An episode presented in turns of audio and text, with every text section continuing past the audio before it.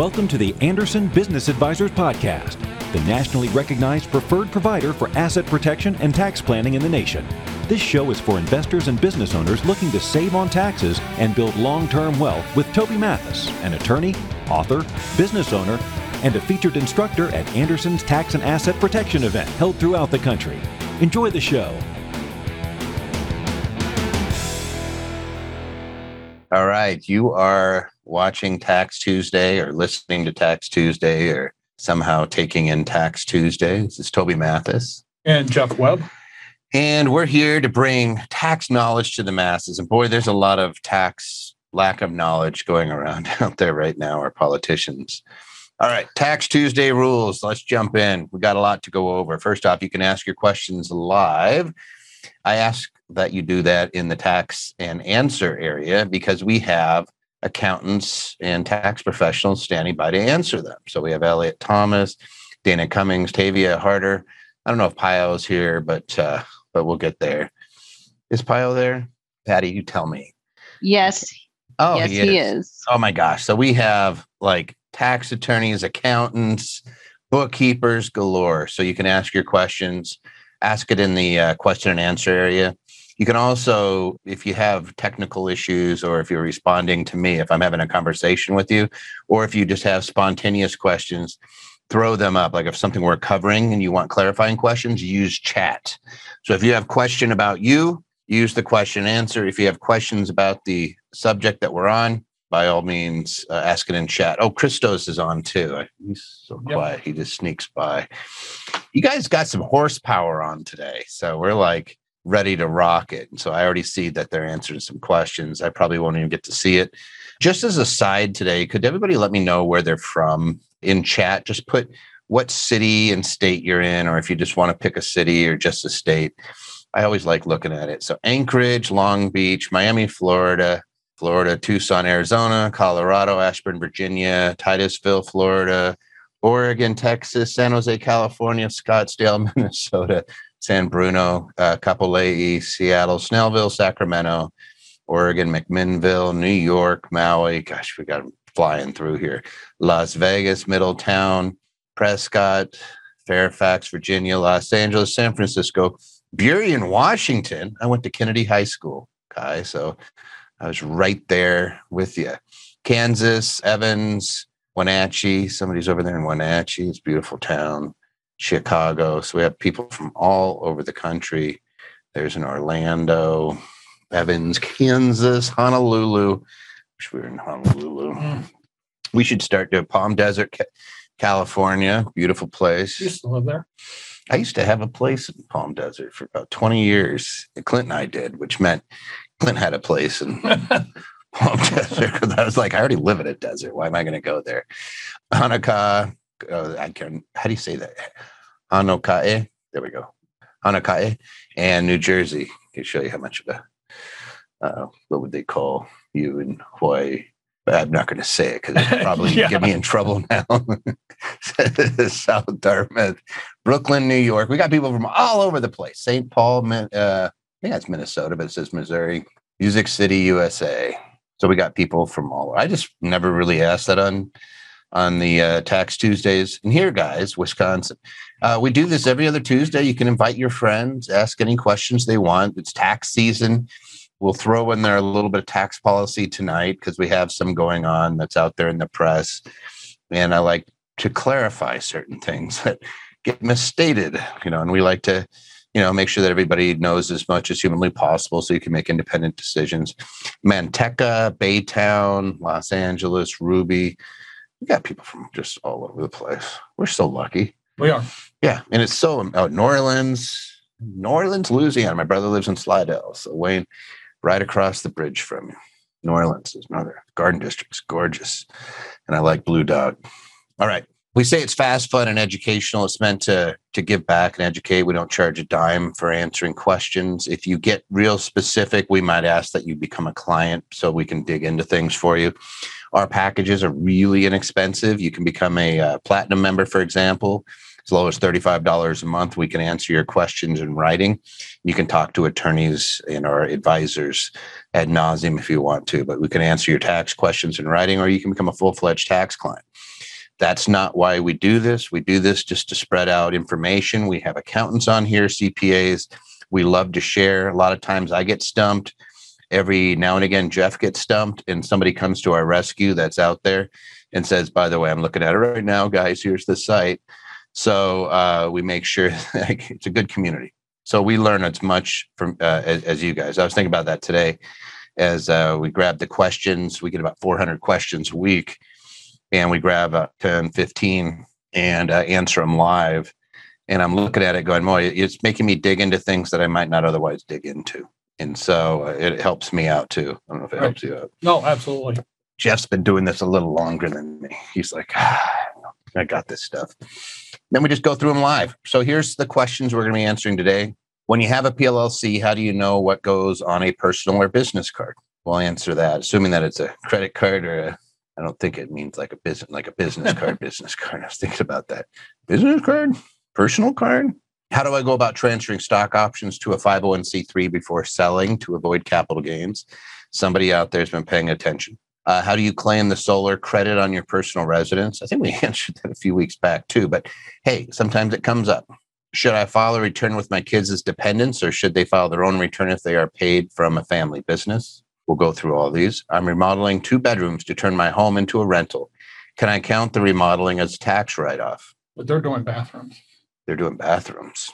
Call them bedrooms. Oh, did I say bedrooms? Bathrooms. Oh, shows you. It's out there in the ether. How does one, I should look down and actually read it from here, but I like reading out in the distance. How does one pay into a 401k from an LLC? If I bought an investment property under my name, when could I transfer it into an LLC without the bank pulling my note on the house? Which way should you report rental income as a business or as an individual owning the property? We'll answer all of these. What is a reasonable age to start paying your child for work and open a Roth IRA for? Mm-hmm. These are really good questions. So you're going to get your money's worth today. It's free. Right. I have a rental property in California. When I go there to work on it, can I use per diem plus mileage rather than actual receipts for housing and meals? We'll dissect that for you. Can you describe S corporation non taxable distributions or dividends? Absolutely. I haven't done taxes for 2020, and I'd like to know how to write off bills for my emotional support animal. And very common nowadays, uh, can that be to get, uh, done together with business taxes? And so we'll dive into that. There's actually some specific rules on that that's very interesting. Some of you guys are writing up there. We'll talk to you. There's oh, some people got in the book from Amazon. So if you guys didn't know, we have uh, Infinity Investing came out today, and uh, it's already number one on personal finance on Amazon. Thank you. And uh, we're going to be spreading that word out. You know, we sit there and we we look at tax returns for decades we've been looking at tax returns and there's so many people out there full of so much poop and they tell you that they're making money and they're not really making money and then there's the people that never tell you that they're making money and they're actually making lots of money and they tend to do it all in the same ways and so we're going to talk about that now before we get into that we're going to talk about our uh, what's going on right now in politics no we're not going to talk politics we're going to talk about the proposal to increase certain types of tax we've talked about it before and this is apolitical. I don't care about what side of the aisle you're on. But what we want is to make sure that you have the most clear view of what these proposals mean. And quite often, politicians, they may be getting pushed in a direction from their party and maybe getting misinformed. And so I always look at it and say, if your intention is to do X, what's the most efficient way to get to get there? And one of the things that they're talking about is this increase in corporate taxation. Now, I happen to be a believer in less is more, that when we lower the corporate tax rate, we tend to do a little bit better. And I think that worked its way out. There was a business roundtable that, that came to that same conclusion. Uh, before this pandemic, our unemployment was at its lowest rate in 50 years. So I, I tend to think, why are we going back and messing this up? But just for clarity, when they say they want to increase taxation on businesses to make them pay their fair share, keep in mind that businesses in the last umpteen years, they pay less than 8% of the total taxes in this country. Less than 8%. It's a minuscule amount. We're talking about a drop in the bucket. And even if you were to increase this, let's say you were to double it and somehow the businesses all went along and said, you know what, we're going to pay twice as much tax. You've increased your taxes by about 8%. Who pays taxes? We do. Employees do, right? People that pay the self employment tax, the old age, disability, hospital insurance, mm-hmm. survivors benefits, Medicare. That's actually 33% of the taxes collected. About 55% is individual income taxes. So between those two things, you're talking about a huge amount.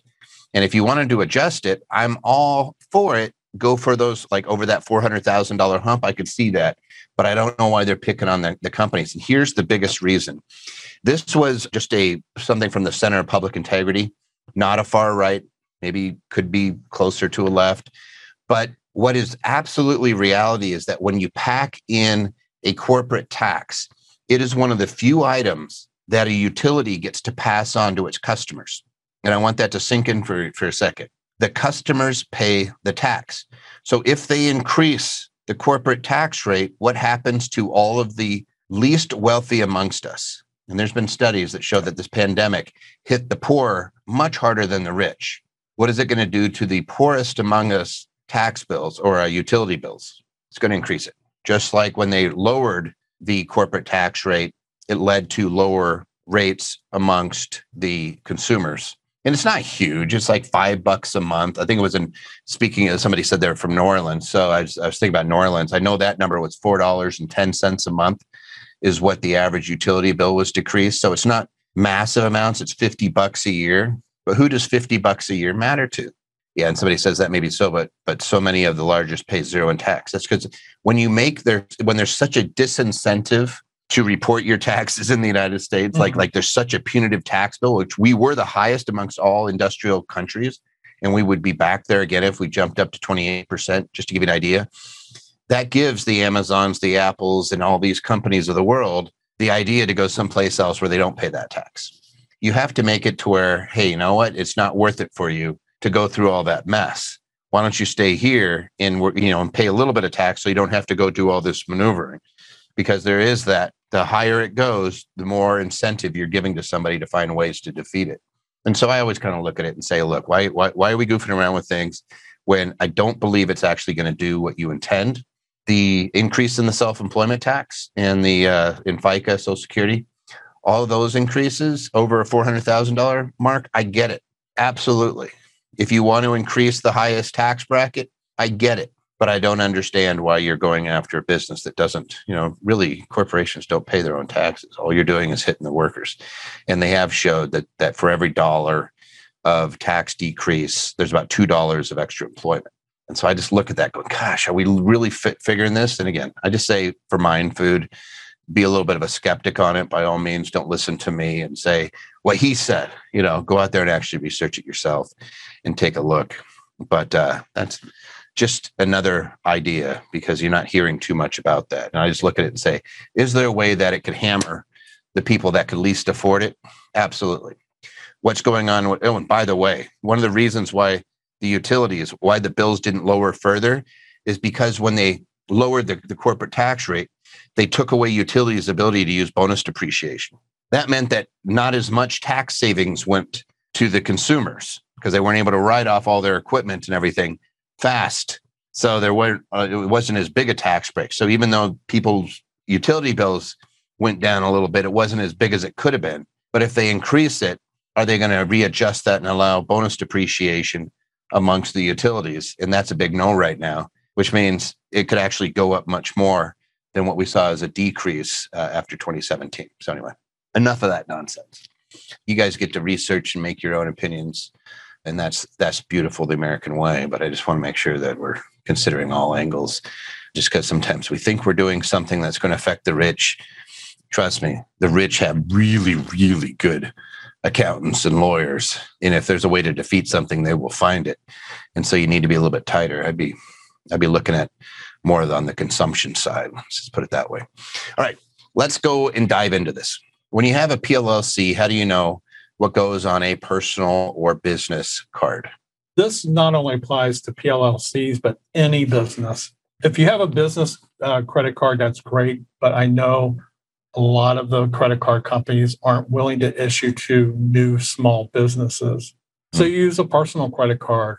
My preference is you use that personal credit card only for that business. It makes it cleaner.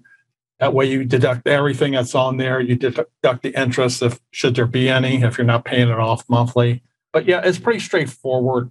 Once you have start having some mixed use on a personal card, you're paying some expenses mm-hmm. personally. Mm-hmm. It, it, gets very confusing. The interest calculations get crazy. Uh, but you just want to be able to separate those expenses between personal and business. And, and, let's get kind of technical on this. When you see PLLC, that just means a limited liability company, and that P stands for professional. And not all states have a PLLC. So just substitute PLLC for LLC if it makes you feel better. I'll even just write it up there. It just means it's a professional. So it could be a lawyer, engineer, mm-hmm. doctor's office. It just depends on the state. And an LLC is not a tax vehicle. So an LLC isn't a tax form. For example, it could be a partnership, it could be a sole proprietorship, it could be an S corp, it could be a C corp for tax purposes. But that LLC just means the entity in which the business is held. And so then the big question is should I be writing any personal expenses, groceries, my personal utilities, my personal expenses? And would I should I be writing them on a on a business card? The answer is no, anything that's personal needs to stay with you. Right. Even if you incur personal expenses that are for the benefit of an employer. Like, for example, if I have a, a home office, if I have an administrative office in my home, it's even better. And the company is going to reimburse you for that usage. You should still be paying that individually and then reimburse and then reimburse. Somebody asked, is a limited the same as an LLC? Kind of, yeah. It's still just a state entity and then we're going to choose how it's going to be taxed. So an LTD might be the same as a corporation in some states. It might be treated as an LLC and you pick its tax, but similar concept. When you're using a business card, you're going to you're you're using it for what are called section 162 expenses for the most part, which is ordinary and necessary business expenses. So it's something that you in, use in your business to derive a profit. So you're trying to use it so you can generate new customers, you're using it for your services, you're using it for things that are related to that business for the express purpose of operating that business with the intent to make some sort of profit. And uh, once you start doing that, then you realize, hey, the things that go on that business card should only be things that relate directly to that business. If you are in that, like, should I be paying for these groceries crowd, that goes personal. Like, if in doubt, buy it personally and reimburse yourself rather than using the business card. It's not like it's your company's going to blow up, but if you're buying a whole bunch of personal expenses and you're mixing them, that's called alter ego. And the the easiest way to explain that is the amount of respect you show your business is the amount of respect the IRS or a court will likely show your business.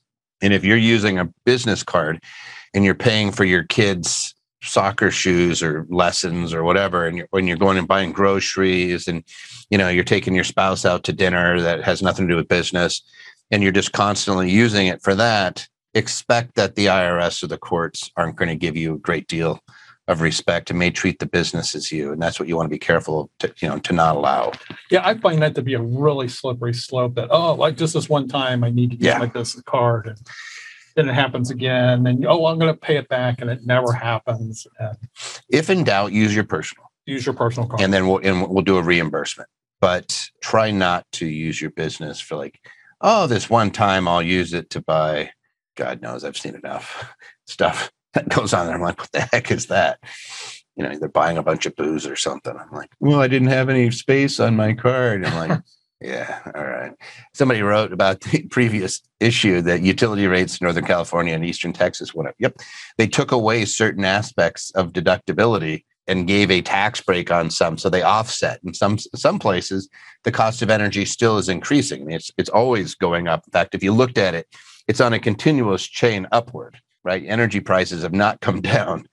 It's just if all things being equal, it ended up in a small reduction over over the period of time after they uh, after they lowered the taxes. Because rate like utilities are a monopoly and they're heavily regulated and there's only certain things they can pass on to customers. Because could you imagine if they said hey we're going to pass on our our outside business endeavors to the customers as an expense Well, they're a monopoly. You got nothing else to do. It's like they could just start tacking in all their investments. They're not allowed to do that as a result. So, uh, what, what gets kind of funny is some of these companies were putting aside, like they, they were charging their customers for the tax, but then they would do outside ventures that were creating losses. And so they didn't actually owe the tax, but they had collected it. So there was these millions and millions of dollars sitting on some of these utilities on their balance sheets. And everybody's going like, hmm. And they're like, but we're owe the tax on it, but we got a big deduction over here. And if you know, Jeff and I like to, to play around in the tax world. Real estate's a great example. You could go very little out of pocket and create a big loss. Eventually you got to pay it, right? So there was a bunch of that stuff that went on. If you're a tax geek, you can dive into that stuff. If you're not, you'll be happier. Just go about life and smile a little bit and say, hey, it's not as easy as what they're saying. All right. How do I go about transferring stock options into a 501c3 before selling to avoid all capital gains? Jeff, could you tell them, like, what are they looking at here? Why would they do this? When I first looked at this question, I didn't realize they were talking about stock options. I'm not sure that you would want to transfer stock options into uh, a, a 501c3, but let, let's just say that they're stocks, they're securities. The main reason you want to do this is you want to do it with appreciated stocks. You don't pay any tax on the gains. Say you bought it for $100 and now it's worth $10,000. You don't have to cash those in. And, and we've seen it where clients have cashed in a lot of stock and then tried to transfer it to a nonprofit and it's cost them greatly. So, what Jeff is talking about is let's say that you have a company, ABC, and I'm going to put FMV, which stands for fair market value. That's what its value is today. So, let's say it's worth 100 bucks. What a lot of people are tempted to do is to sell it, and they sell and so they have $100 that comes in. They subtract off their basis. So they have $90 of gain versus if this has been held for over a year, you could take that $100 stock and give it to charity, in which case you have zero gain, but you have a $100 deduction. So you have zero tax due and you get a deduction. So quite often when somebody has an appreciated asset, we tell them don't sell it and give that to charity. Give the asset to charity. Now, I actually went online to my where I trade, and uh, I'm sure most of the brokerage houses are like this. It's very easy to do this. The one I used, it had a page for donating to a charity, and mm-hmm. you go in, say, I want to donate, who the charity is, and what their account number is, and so forth. I've done it. And as long as they have a brokerage account, the 501c3, pretty easy to do. Yeah, we had to do that on some stock that forgot that we'd had and it ran up. We'd had it for close to 20 years, had almost no basis in it, and was the same situation. You're just like, do I really want to pay tax on this? I'm gonna I'm gonna dump it. It was at it was at it was peaking. And I said, ah, you know what, let's sell it. But I don't really want to pay tax on it. I don't want the money. So give it to the charity. In order for the charity to take it, the charity had to open up a brokerage account with the same institution. And then we just transferred it over. It was actually fairly fairly easy to do the transfer. The hardest part was opening up the mm-hmm. brokerage account in the in the nonprofit. It's a little bit of paperwork. So they're they're talking. They mentioned stock options. I can't see it doing it for options that you purchase on the market. If it's options that you got from an employer, that may be a little different. Well, it's funny you say that. So whenever I see options, I always think if it's an employee incentive. So incentive stock option, and then you have what is it? Non non-qualified options. Non-qualified. Then there's your typical qualified options, which is U.S. companies. But the non-qualified, if it's an employee, it all comes down to what is the value when you receive it, and did the employee exercise it, and is there transfer rights? So let's say that I have an, an incentive stock option. If I work at an employer long enough, so let's say I let's say I work at ABC and I'm an executive. The company is is on the public market and it's worth 25 bucks and I have options at 25 bucks, but I can't exercise them for what two or three years. I have to stay employed. So let's say that the company is now worth 50 bucks and I know that if I were to exercise it that I have a taxable event because mm-hmm. the option is worth less than the fair market value. I would have to recognize that difference in income. So I think maybe I'll give it to charity so that when I've worked long enough, I will be able to exercise it and not have to worry about the tax hit. Because if the company goes up to a hundred bucks, it would be really severe on me to exercise that stock option. I'm going to have a lot of, of income. You can't do that, right? You're not allowed to do that because you are now putting your work into the nonprofit. In other words, I'm not going to be able to do that because it's not something that's ripe yet. I need to ha- have the ability to exercise it in order for it to actually be doable. Even on the non qualified options, it's tough. If it's tied to an employee agreement, again, what you're looking at is let's say that same scenario, it's worth 50 bucks. I had the option at 25. I have income between 25 and 50 bucks that I'm going to have to recognize regardless of whether I give it to the charity.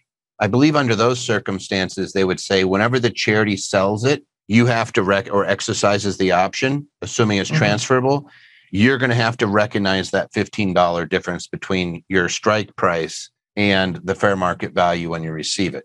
So these ISOs, these incentive stock options, let's say that you have exercised those options, you're going to have a very low cost in those options in particular. Mm-hmm. However, you have to hold them for a year before you can do anything with them. Otherwise, your basis is going to be like the, you're you're going to it's going to be a taxable situation. If I transfer stock that I've held for less than a year to a charity, they're going to treat it just like a cash transfer. So you exercise them, hold them for a year and a day, then transfer them to your nonprofit or wherever it is. Yeah, and then if you if you do it a year and a day, then it's the fair market value, not the basis and your deduction is limited to 30% of your adjusted gross income as mm-hmm. opposed to usually it's 60% or 50%.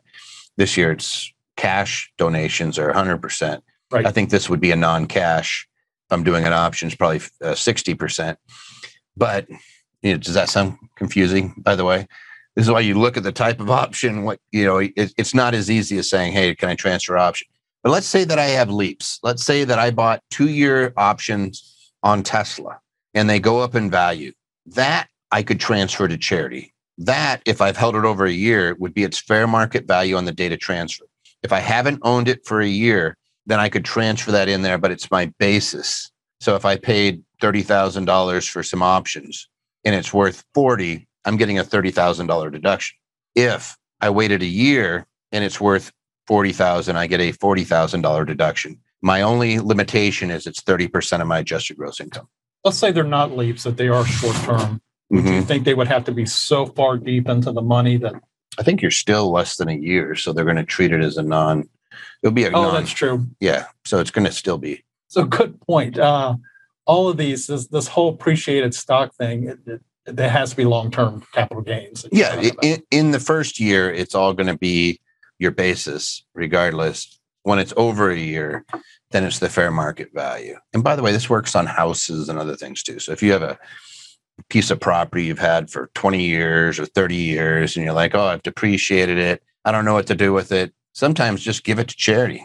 Your own charity is great or somebody else's, but it's going to be the fair market value. And yes, it's limited to 30% of your adjusted gross income, but some of you guys make a lot of money. Like somebody's making a million bucks a year and they're sitting on some old house and looking at it. It's like, yeah, you're in California, you're going to get about you know almost 50 cents on the dollar just for the just for the gift and you're going to make somebody's day all right if you like this sort of stuff you can always come to our tax and asset protection workshops you just go to our website at anderson advisors you can sign up they're absolutely free the next tax and asset protection event is coming up on april 24th it's going to be taught by myself and clint coons assuming clint can get his computer to work in hawaii he's going to be over there probably drinking too much and we always do the tax and asset protection events. Actually, he'll, he'll be fine. It'll be early in the morning for him, so I don't think I have to worry about him. If it was in the afternoon, I'd be worried because he likes those mai tais, right?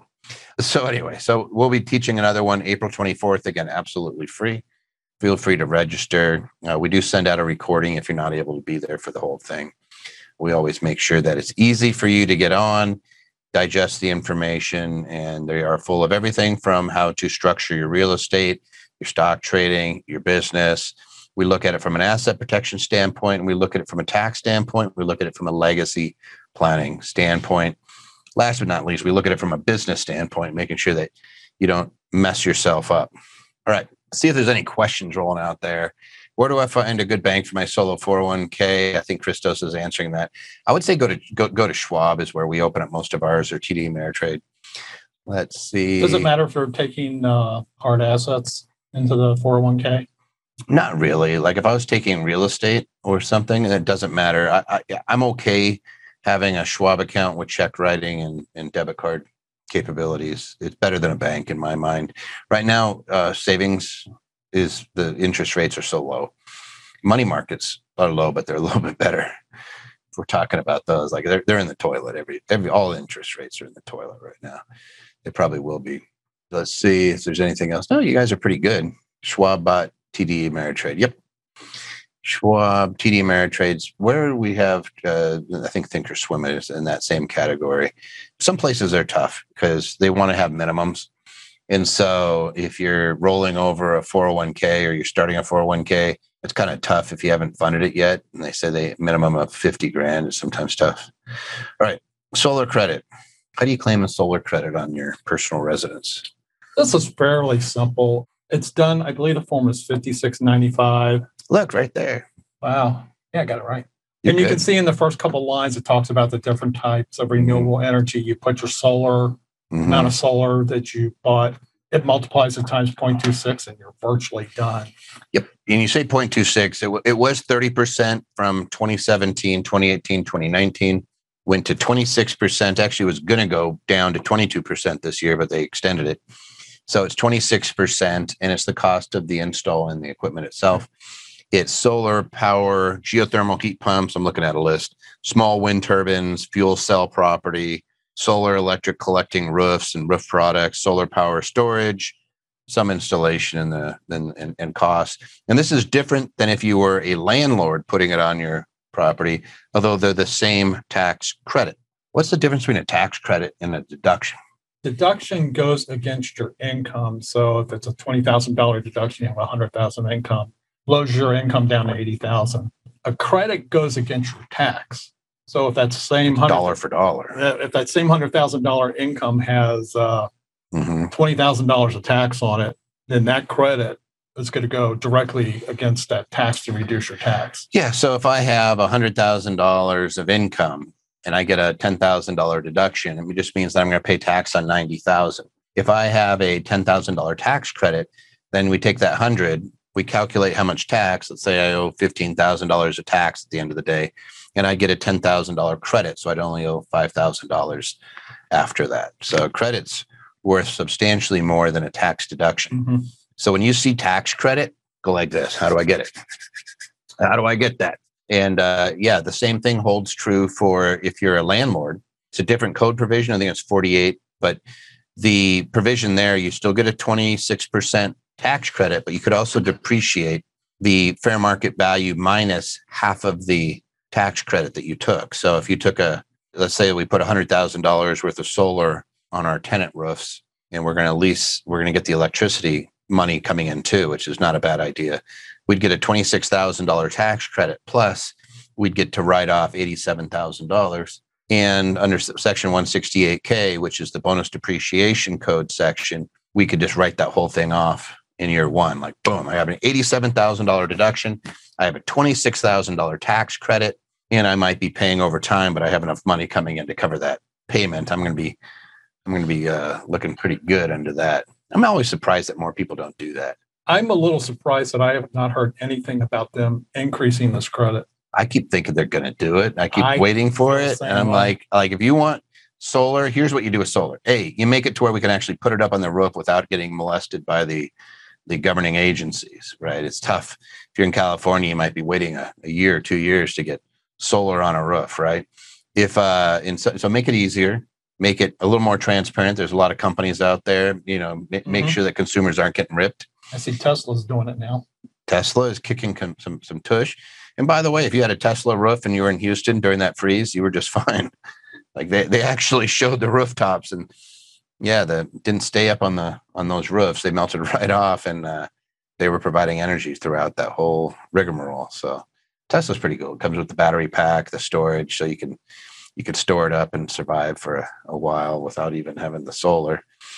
But uh, yeah, I would I would give more incentives. If you want more of something, incentivize it. So the tax credit's great, but make it a little more juicy. So so landlords go out and do it. Could you imagine that if they made it so appealing to landlords that like landlords are like you're you're crazy not to put so- solar on your properties. Right. But then you have to deal with all the utilities, going back to the utilities again, and the way that they treat it, whether you could sell it back. Can foreign property treated as U.S. property get the solar credit? Foreign property treated as U.S. property. If it's in the U.S. and it's U.S. taxpayers, you get the solar credit. I don't believe it works if it's outside the. Yeah, if you're meaning foreign owned property, yeah, you should be getting the credit. So let's say that you have it in another country. You believe you're able to get the credit. I don't believe that's the case. Right, right. So if it's U.S., I think it's U.S., but I'm I don't know. I have to look at it. Good question. And you could submit your questions at Tax Tuesday at Anderson Advisors, and you could uh, you could just submit that in. That'll give us the the hint to go search it up. Bill Meyer waited 130, 1131 days to get solar. Did he actually get it? Last time I, I heard he was still waiting.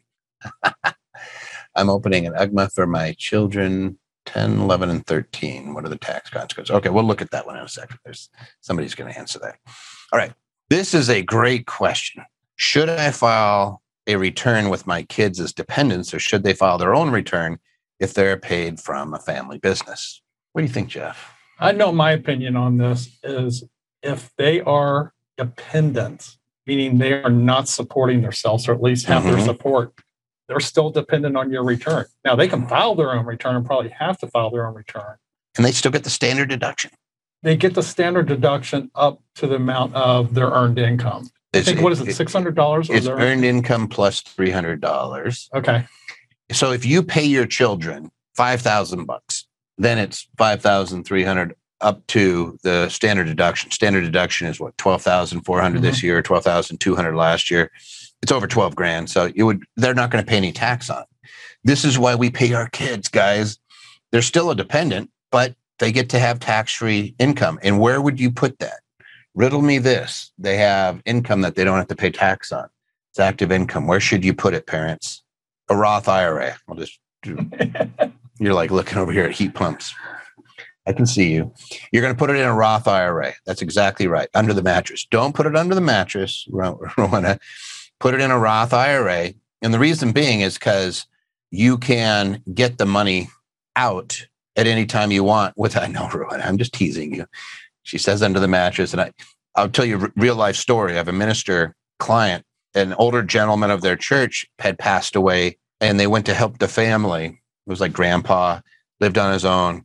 They went to help the family clean out the house, and the the the the, the family said you could just take it all to charity, take it all, all the furniture and everything else. So they go get his mattress, and the mattress weighs a ton, and they're like, "What the heck? This thing's so heavy!" And then they hear clinking. It was stuffed with cash and gold and silver. And so they just had a huge party. Oh, no, I'm just kidding. I, I, I said to him, So did you think, did, did it go through your head that they gave it to you? Or did you think, no, he was like, No, no, no, no, no. This guy had a, he, he just stuffed everything in there. It was, it was about 300,000, if I remember right, of, uh, of, of, gold in, in cash. So if you ever have an older relative that passes, look through the refrigerators. Here's a hint look through the house a little bit. Some people they do keep it under the mattress. Some people like it in the freezer. A lot. The freezer's a big one. Under there's there's been people that had it underneath the floorboards. We've seen it all, but they put it in in, in odd places, and people will never know. We had a guy that had a, a safe full had over a million bucks in it. Yep. That's not what the mattress Fed says. There's no inflation. Yeah, why not? Yeah. So you don't. Yes, um, the Fed says there's no inflation. Oh. Well, it wasn't a Oh. mattress. Oh, the Fed. Don't fight the Fed. Yeah, somebody says uh, Bill Meyer got it approved, got it in. Good. I know that he was griping about that for a long time, but it was, it was a little tough. And you got to have three or four guys come out there. Remember that? They- They look at your at your proposal. All right. So you can file your kids as dependents, and they they pay earned income. There's no kiddie tax when you have earned income. How old can they be? Somebody asked.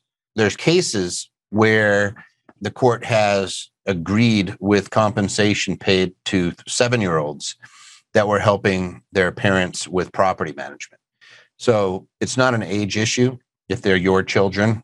If I remember right, you can't have your kids working in mining around saws, doing demolition work, doing things that are inherently dangerous, but you could have them working in your business if they're family members. And there's no age limitation in the court cases, I've seen seven year olds, nine year olds, 11 year olds, 12 year olds, 13 year olds. And every single time it comes down to are they able to do the task in which they're being compensated for? And so, uh, in every single one of them that I've seen, the taxpayer won. Like the IRS was looking at it and they overcame the burden by, by producing records. So, you just want to make sure you have some timesheets or something that says, here's what they're doing. And if you do that, you put it in a Roth IRA. And the Roth IRA is like a savings plan. I can always take that money back out of the Roth. Where I have to be careful is let's say I put $5,000 in a Roth and it doubles. The growth is what I have to wait a period of years for, five years, to avoid the penalties on, on early withdrawal. Somebody says, What's the minimum age again? Again, we've seen it as low as seven. There's not a hard and fast rule. Just make sure they can do something. And if you're going to open up a Roth IRA, understand that they cannot cannot open their own until they are 18. So you're going to have to open up a custodial IRA for them. All right.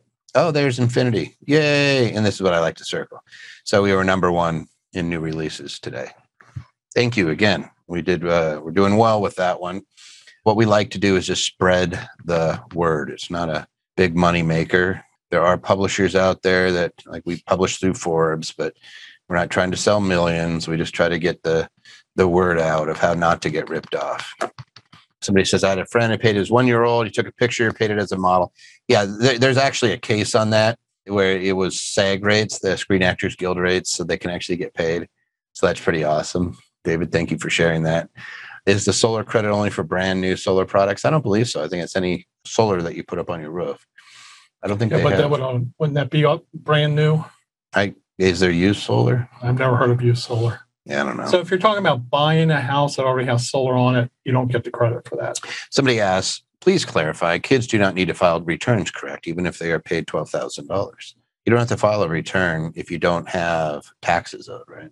So they wouldn't have to file a return under those circumstances. I have rental property in California. When I go there to work on it, I can use per diem plus mileage rather than actual receipts for housing and meals. Jeffrey. This is going to be one of those it depends answer.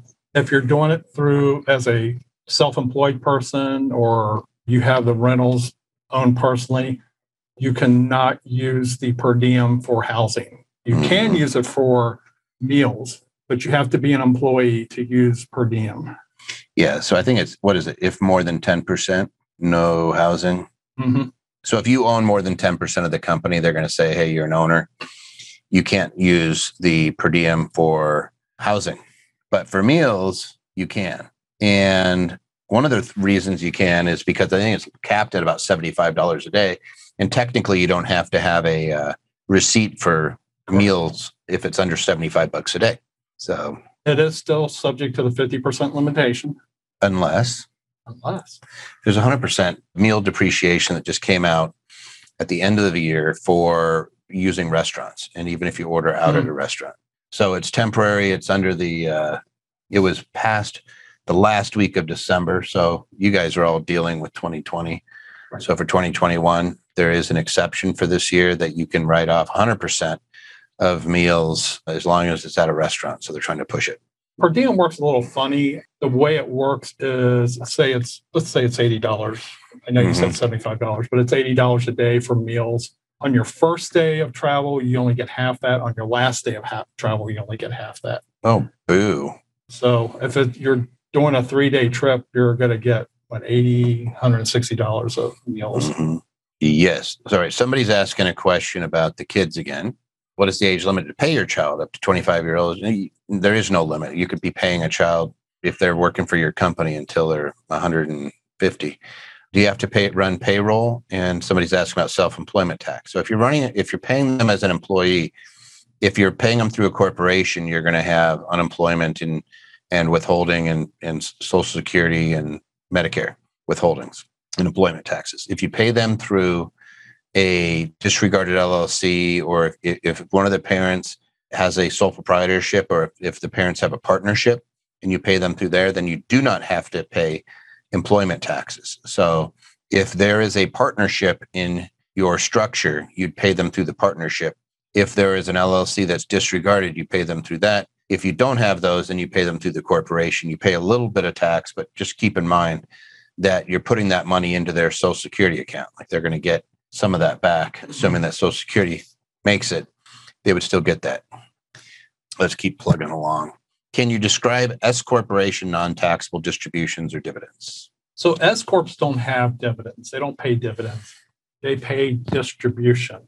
And those are normally not taxed because you're being taxed on the income of the S corporation. You pay regardless. So let's say I make $100,000 in my S corporation. That's going to be my taxable income, regardless of how much gets distributed to me.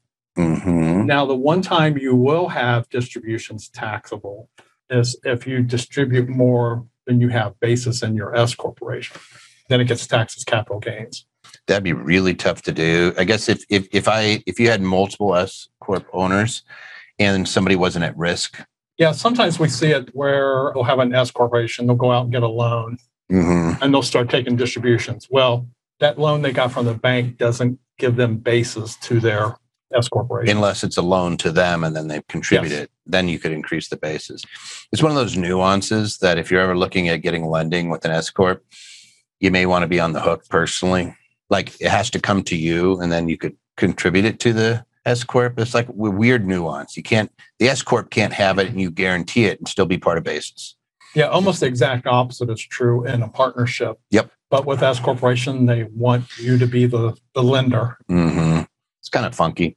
So what Jeff said is is just to clarify, S corporations they don't pay tax. They pass it down to their shareholders, regardless of whether you take distributions or not.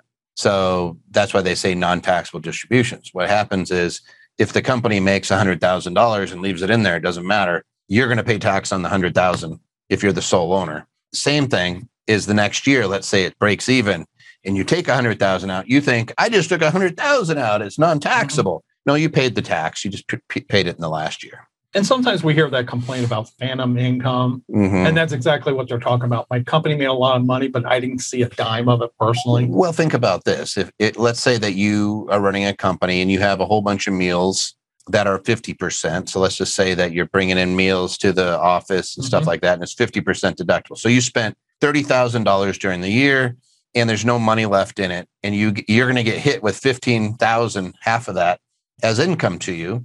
And you're going to say, wait a second, but there's no money. You know, the, your accountant's going to say Hmm. half deductible. You know, you were really nice to your employees, but that pizza ain't free, right? You got to pay the piper. All right. Let's see if there's any questions rolling around there. Somebody says, I received my copy of Infinity Investing. Let me know how you like it, please. And uh, don't pull punches. Took a couple years to write that and four years of doing the research and preparing for it. So it wasn't done on a whim. I just want to make sure that we're reaching people and share it if, if you think it's good. If you have a short term rental property that you furnished and ran a cost segregation study on and rent it out, and then you decided a year or two later that you want to move into the property, is there a timeline on how long you can wait to move in or make it your personal residence? Not really, is there? No, I don't think so. No. You just accelerated depreciation. You just got to be careful about when you sell it, if you sell it. Yeah, And- you have a really low basis in that property. And just remember that if, that if you live in it for two years and then sell it and you take a capital gain exclusion, that capital capital gain exclusion does not touch your unrecaptured depreciation or your recaptured depreciation. Yeah, whatever it is. Mhm. Whatever we call. We just had that argument last week. You, your recapture, you're going to have a, you're going to have, it's not going to affect your recapture. Uh, the per, the per diem meal for 2020, are there any limitations on the number of days? No. Mm-mm. All right. Follow us on social media. You got Facebook, YouTube, LinkedIn, Instagram, Twitter. Please uh, plug in, and uh, we're constantly putting out new information. If you go into the YouTube, for example, you're going to see Coffee with Carl and Tony Talks, and a lot of stuff from Clint, a lot of stuff from me. Uh, you can do all that fun stuff, and you're constantly going to get hit, and then you'll be old hand at this, and everybody's going to be asking you tax questions and business questions in about two or three years all your friends will be like, all right, what should I do in this situation? Then you're going to say, I don't want to talk to you. Call these guys. No, I'm just teasing. You guys will be able to answer it all. It's not rocket science. This is not the hardest stuff on the planet. This is actually, once you see it, it starts to make sense. I haven't done taxes for 2020, and I'd like to know how to mm-hmm. write off bills for my emotional support animal. Can that be done together with business taxes? What say you, Jeff? That's a maybe. And it's going to really depend on what IRS and the courts have primarily looked at, there's there's two primary tests you have. That's the primarily for test and the but for test. That is really good that you remember that. The primarily for test says that this these expenses for any kind of medical expense is primarily for to deal with a condition, medical, psychiatric, mental, so forth. Either correcting a, a, uh, something or treating something. It can't be mm-hmm. for I'm sad, right? It has to be a medical condition. Yes. So there needs to be a diagnosis. Let's say it's depression, and then it's primary for the depression, right? The second test, the but for test, is I would not have bought this. I would not have spent this money but for this condition. Correct. So you can't take your pet dog and turn it into an emotional support dog. It's going to fail every time.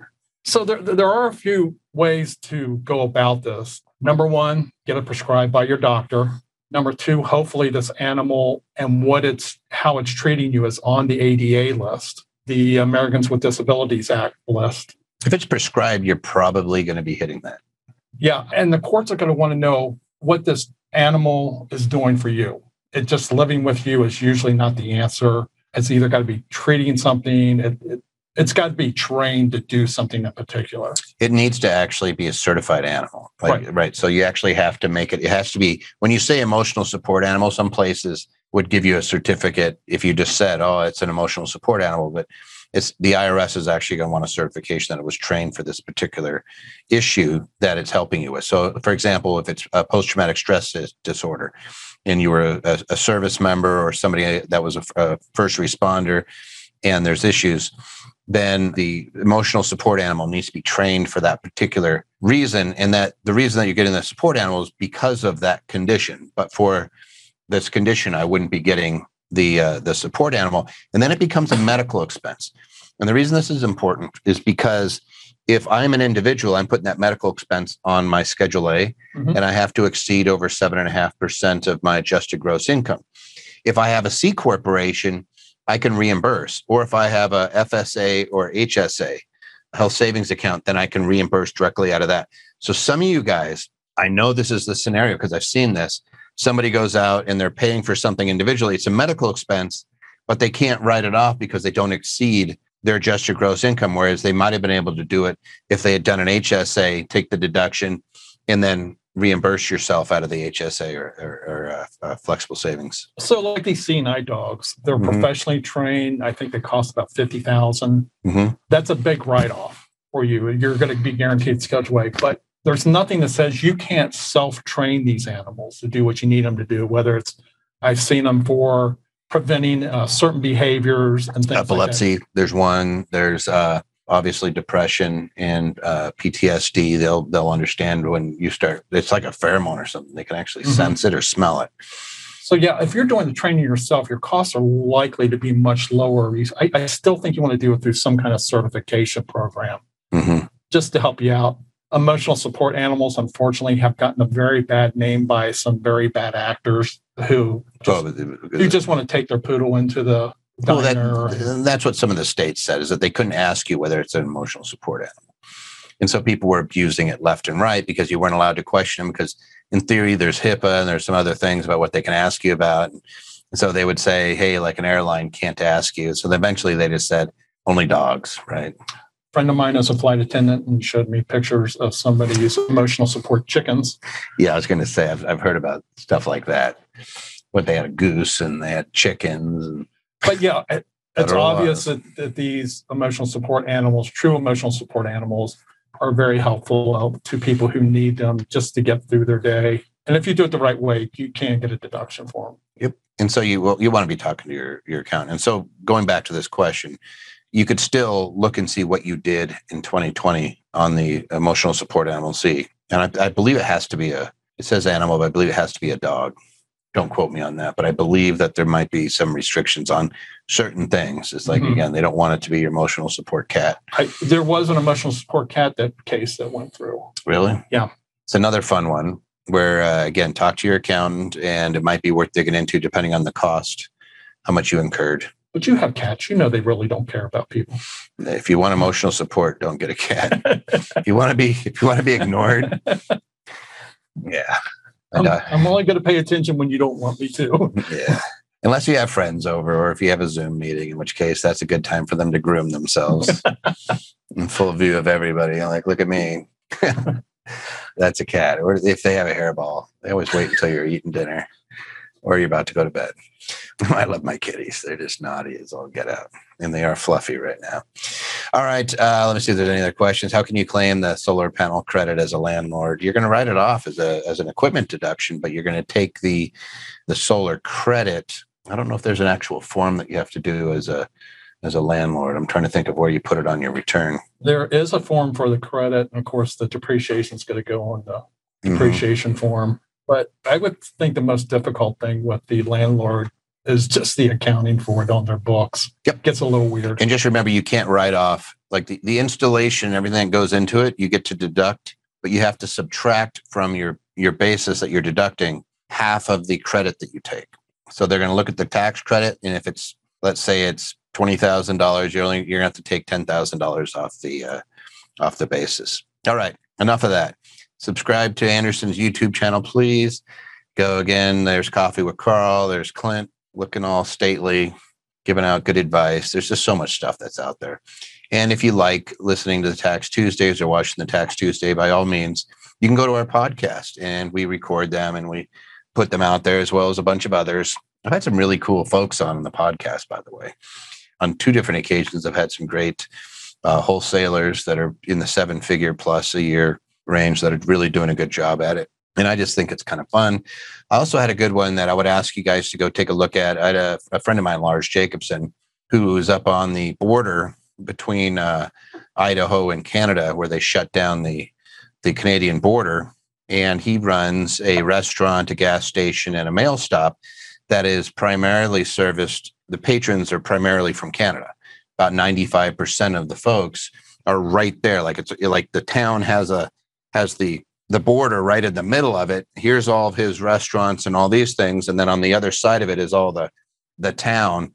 And since the uh, pandemic, they've been shut down, and so he's lost 95% of his uh, revenue did a uh, did a podcast there. There's been some news stations that have come out and talked because the the programs that were designed by Congress haven't haven't really done much for him. And so, uh, if if you're interested, there's uh, t- 10, 10 members of the family all working up there. He moved his entire family from California years ago to go basically see this vision of brought his mom and his relatives and all of his kids, and they're up there and they're running this. It's it's basically they bought this little town for, for lack of a better word, right on the border. And uh, yeah, there's a lot of folks that have been hit by this pandemic. But I did a really neat one there. If you if you care to go look at that, uh, and if you're able to spare a dollar or two to to help him out and his family, they've been really it's really been tough for them. But I'm sure they'll make it. They have good faith too. You can also go in and and uh, listen to the previous Tax Tuesdays in your Platinum portal if you're already Platinum. If you're not Platinum, by all means find out how you become platinum.